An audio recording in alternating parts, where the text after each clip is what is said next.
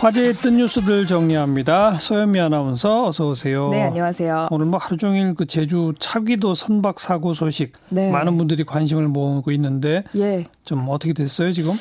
네, 우선 오늘 오전 7시쯤에 제주시 한경면 차기도서 쪽 76km 해상에서 29톤급 통영선적인 어성 대선 어선 대성호에 불이 났는데요.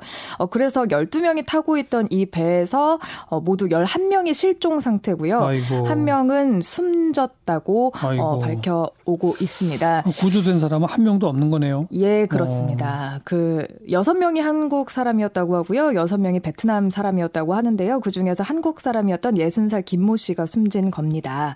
지금 어, 해경과 해군, 민간 어선 등이 구조에 나섰는데요. 지금 제주 전 해상에 풍랑주의보가 발효 중이어서 어려움을 겪고 있는 것으로도 알려지고 있습니다. 예. 해경은요 해가 진 뒤에도 조명탄 이용해서 수색 작업을 계속 벌이겠다고 하는데요. 부디 좀 잘 찾아냈으면 좋겠습니다. 네. 자, 다음 소식은요? 네. 지난주에 2020학년도 수학 능력 시험이 있었죠. 네. 이번 수능에서 평균 3등급을 받고도 연대 의대에 합격했다는 학생의 수기가 입시 커뮤니티에 올라와서 논란이 일고 있습니다. 어. 이 학생은 그럼 정시가 아니라 수시 학종 전형으로 합격한 네. 모양이군요. 네. 그 최저 학력 기준이라는 게 원래는 대부분의 대학들에 있거든요. 그런데 그렇죠.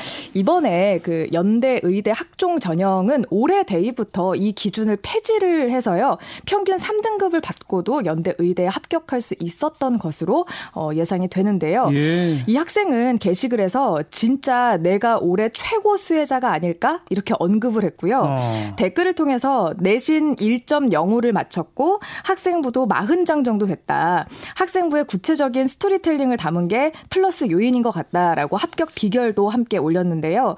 하지만 수능을 망쳐서 고대, 가톨릭대 의대 등은 불합격했다. 이런 내용도 함께 게시를 해서 거기는 누리, 불합격하고 예, 그 누리꾼들이 대입 공정성에 문제가 있다. 이런 지적을 하기 시작했습니다. 음. 근데 뭐 그 해당 입시 전형에 그 수능 최저 합격선이 없 없게끔 제도 변화에 된 거에 맞춰서 들어간 거다 이거 아닙니까? 그렇죠. 그럼 뭐 합격한 거에는 문제가 없는 거죠. 근데 원래는 그러면 있었을 때는 수능 성적이 대체로 어땠대요? 음, 연대 의대 가는 학생들은요. 대부분 영역에서 1등급 나와야 된다고 음. 하더라고요.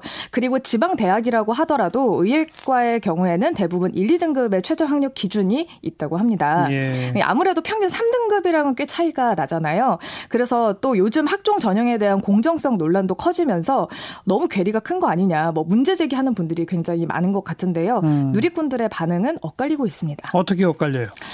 이미 합격했으니까 수능을 대충 본 거 아닐까요? 이런 댓글도 있었고요. 아, 합격 확정된 후에 수능을 본 거니? 네, 수능이 상관없었으니까. 예. 아니면 대학이 학종을 통해서 고등학교 3년간 노력을 인정하고 충분히 의대생이 될 만한 자격을 갖췄다고 판단해서 합격 통보한 건데 수능 최저 학력 기준을 충족하지 못했다는 이유로 불공정하다는 것은 적절하지 않습니다. 승복하세요. 억울할 것 없습니다. 라면서 그렇게까지 불공정해 보이진 않는다 이런 댓글들이 있었고요. 예. 내신은 고등학교에 따라 편차 차가 크기 때문에 공정한 잣대가 될 수 없습니다.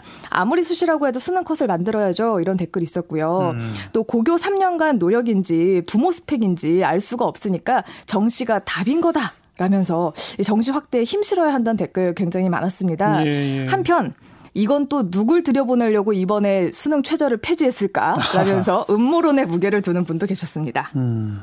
자, 마지막 뜬 뉴스는요? 오늘 문재인 대통령이 국민 300명과 직접 만남을 가지고 질의응답을 주고받는데요. 국민 지원자 중에 최종 선발된 300명은 무려 53대 1의 경쟁률을 뚫고 선정된 거란 뉴스가 화제였습니다. 어, 잠시 후 8시에 하죠? 네. 53대 1의 경쟁률? 네. 어떤 사람들이 뽑힌 거예요? 지역, 성별, 연령을 골고루 반영한 것은 물론이고 사회적 약자와 소외 지역 국민을 배려했다 이렇게 밝혔는데요.